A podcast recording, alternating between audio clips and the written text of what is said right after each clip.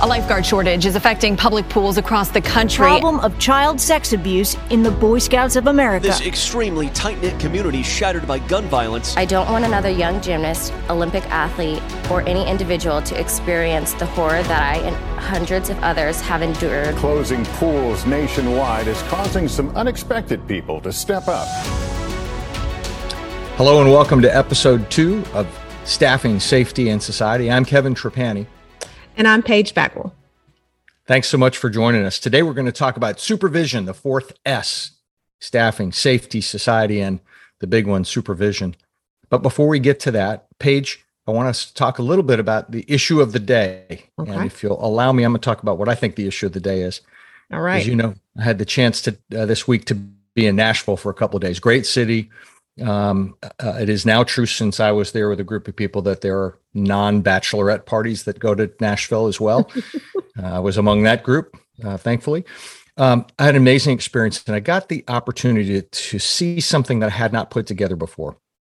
So uh, we spent a bunch of time with a guy named Charlie McCoy, who, unless you are a deep country music fan, nobody knows who Charlie McCoy is. He is among the greatest harmonica players of all time, now a member of the Grand Ole Opry. He's 81, and for 81 years, he has been in the gig economy. Mm-hmm. He goes from session to session and plays music and uh, does his work. And he's able, he has been able to build a career, raise a family, own a home, uh, be well compensated and well rewarded, well regarded. Right. Um, and what I had not understood before about the gig economy was that if you want to create a career of meaning, doing what you love, you have to have mastery, right? It's not enough to just go from job to job. You have to have mastery in order to have autonomy. Mm-hmm. I hadn't put that together. We later in the day spent some time in a little studio with an artist named Megan Lindsay and her producer Tyler Kane. Megan's had a number of top 10 hits and a, a country number one with Amazing Grace, which not easy to do. Hard to do. Hard to do. Yes. uh, and we, we got to hear her live and make a record. It was just a phenomenal thing. And the same thing, we asked them about the business model in country music, and they just talked about um, what you have to be able to do when there are 50,000 songs dropped every day. What what it takes to right to carve out your own way. And again, what they were able to describe is that they want autonomy, they want independence, but they want meaning and purpose in their careers. And so, in order to do that, they have to master um, differentiated revenue streams and distribution processes and relationships and technology. Uh, it was really profound. And so, for me, the kind of the topic of the day or the topic of the week is the intersection between the gig economy and mastery, and what that means for us and for our customers is that we may have lifeguards who work for us for a summer. That's a gig for them. But if they want to be able to have a relationship with the Y long term or the people, they have to be really good. They have to have mastery. Yep. Right. It's not just a place you park for a period of time. So that was my takeaway. I think that's great. And I think that you have to have that passion to want it, to want to be a master at what you do mm-hmm. every day. Um, mm-hmm. Which is, I think, rolls right into our topic today of what what is the mastery of supervision? Because people in their mind think, oh, I'm just in a room watching kids, or I'm in a room watching the pool. It's right. just so much bigger than that, which is what we'll talk about today of, of what supervision means and the mastery around that. Well, that's exactly right as a segue. And remember, last week we talked a little bit about staffing and the challenges in a tough staffing environment, in that uh, when people are either inadequately staffed or organizations or the people are inadequately trained or they're inadequately supervised, it compromises safety. And I think we've got a couple of examples today specifically that flow from inadequate supervision. So right. you want to you want to go first and give an example of what might what might happen? Sure. I think, you know, I've got an example around where tip, when you think of typical camp situation, you've got, you know, kids in a room and you've got a maybe a counselor or someone watching those kids. And what they're doing is they're probably engaging with a few kids over here, talking about some things. Um, so in their minds, they are, th- you know, they're supervising, they're present, they're having a conversation, but they're not actively looking at what's happening happening all the way across the room. And so what right. what Can't happens the in the field. corner? They're not seeing the whole field. And so what's what's happening in the corner is a couple of kids slip out of the room and find another space. They may slip out and find um, another room, another outside space, and then that's when bad things can happen. And what we do in our business every day is those sometimes those things are sexual in nature. And mm-hmm. so although they were supervising and they're in the room, you've got kids that have disengaged, slipped out, um, some bad decisions, bad situations were made. And now you've got families that are upset that, hey, how did this, how did my kid get in this situation? And I think the, the organization or the camp or whatever would say, well, we, we had someone there but that's one of the lessons today is how you how are you actively supervising? Meaning how are you looking at the entire space all the time constantly keeping your eyes and your ears into what's happening who's moving where are they going what are they talking about what are they questioning? Um, right, right. You know, even you know it's hard. It's not just okay i've got I'm, I'm responsible for 10 kids and i've counted 10 heads. It's what are, where are those 10 heads going? Where, where are their right. hands and feet going? And doing? keeping your eyes on that ball all the time, which is different than just, hey, I'm the supervisor in the room and I know I have 10 heads or I, I'm, I've got some, I'm having some real good conversation with these two kids over here. And that's just so much more than just the regular supervision that we're all thinking about. Yeah. And Paige, I think it, you know, it's difficult for us to talk about these situations, right? Because we recognize that sometimes it can be re-traumatizing for people right. who may have had this experience themselves. And as we know from the data, a lot of people have had these experiences. But in this particular case that you're describing, when those kids slipped out of the room, it was peers, it was kids who were, you know, effectively the same age. But we ended up with um, them being, I think, on their own for five or seven minutes. Right. Um, and and they ended up uh, touching improperly. Uh, Absolutely. The behavior was terrible. And look, mm-hmm. any parents listening, you and I both parents, we know anything can happen in five to seven minutes. You oh, take oh, yeah. your eye away for just a few seconds. You can remember, you know, your kid getting away from you for a few minutes, even in your own home, and thinking, what what are they up to? And so yeah. that's just as important in this situation as having two, and I think in this situation, three kids walk out of the room and you not yeah. know where they are for an extended period of time or what's happening. You have no eyes on what's happening when they step away. Um, it can get really, really dangerous and crucial in what you know what that organization has to respond to. Yeah and i think you know we can tell a bunch of these stories unfortunately but i think in right. this particular case um, we had clearly inadequate supervision of the kids. We also just had inadequate staff. We just didn't have enough people. Right. And, and so at a certain point um, there's ratio but there's also what do kids have access to? Are there blind spots? Or there ways to get out of a different door? Right. we just did not have enough people I've got another one uh, that I can share, which is um, a basketball situation. We've got um, kids playing on basketball court, and we probably had the right number of staff in, in uh, at the gym or in the room.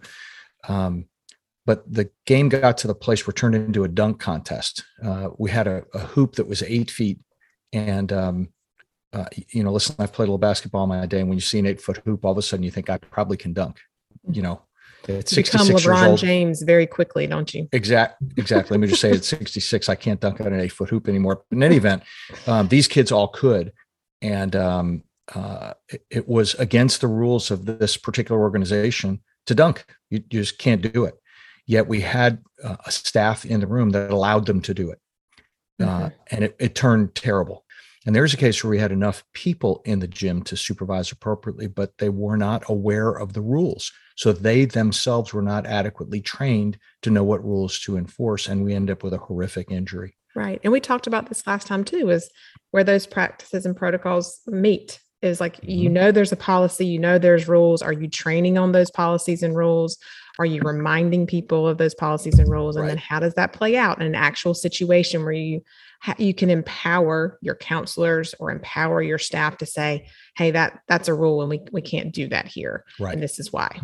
Right. That's, that, well, that's a big part. Last week we said we'd share this kind of stuff. We'd have this conversation where we'd always end up and kind of say, "Okay, what do you expect me to do? What what do we do with this?"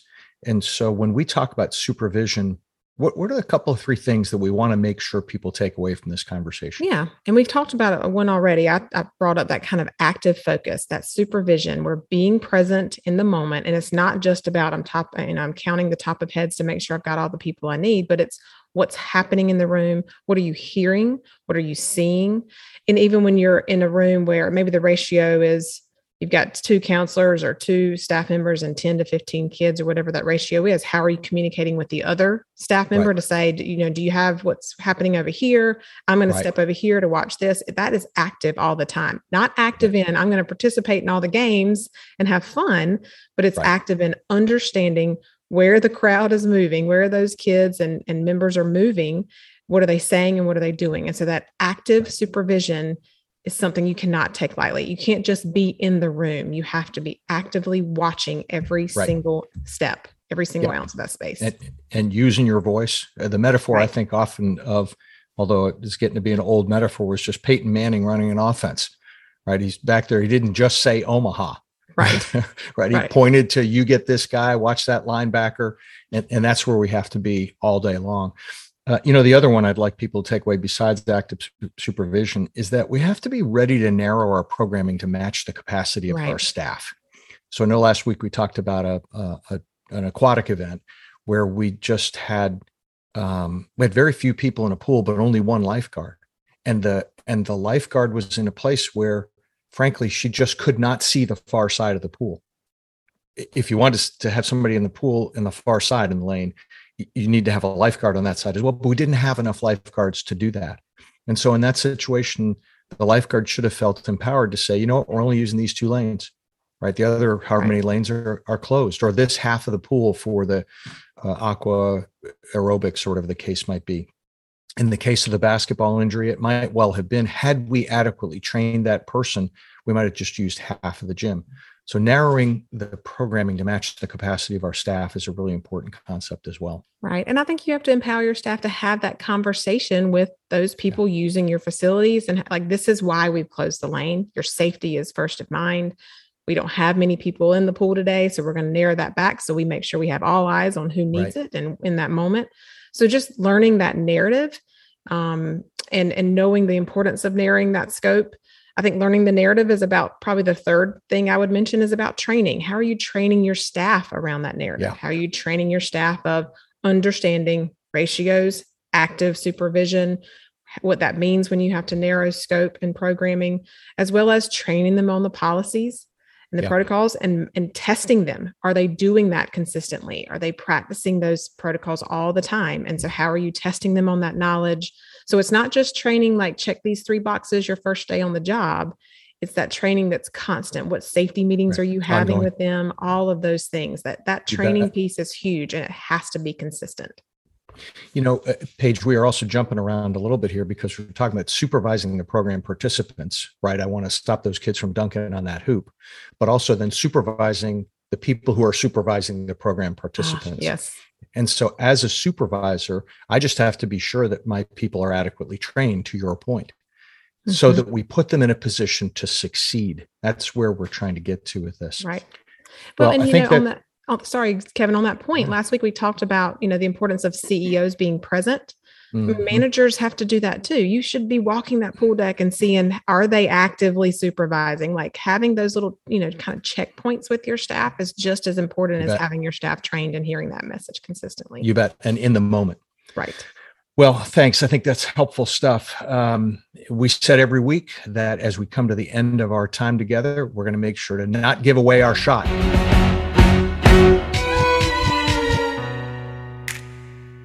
Right. So, so that's this segment.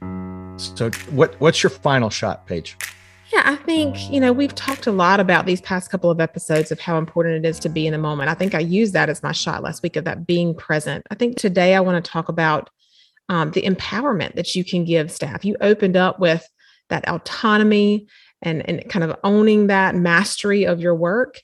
And so you, you can train people and you can, um, you know, show them the ropes but empowering them to own their voice as a as a supervisor own their voice as an employee um, gives them that autonomy that can really um, shape who they are as a leader not just at your organization for for a lifetime. And so i think empowering people to do the work well and be well on their way to that mastery is just um, that's a that's a game changer Boy, I agree completely. And I think, you know, we just have to understand that in the world of youth serving organizations, we have the great blessing of working with a lot of people who will not work for us for 50 years Right. right they're they're going to come in and be socialized to work and so giving them the gift of learning mastery how to develop mastery allows them to develop that in whatever walk of life they choose or is chosen for them over time and so that's my shot too let's just be sure that in addition to employing people we develop people. Mm. Let's help them to find their passion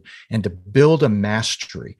Because when a 16 year old lifeguard or an 18 year old camp counselor engages with a parent to say, hey, listen, I need you to be closer to your child in the pool, or I had a little difficulty with young so and so today, um, those are the challenges that they learn to handle. And then they, that positions them to be able to handle bigger challenges in whatever their next job might be. So giving people the gift of developing mastery seems to me to be a great blessing of our opportunity. Yeah, I think, and we all deserve that. We all deserve that that Yeah. opportunity. Well, fun to talk to you today, Paige. We'll be back again next week. Okay, look forward to it. Okay. Bye bye.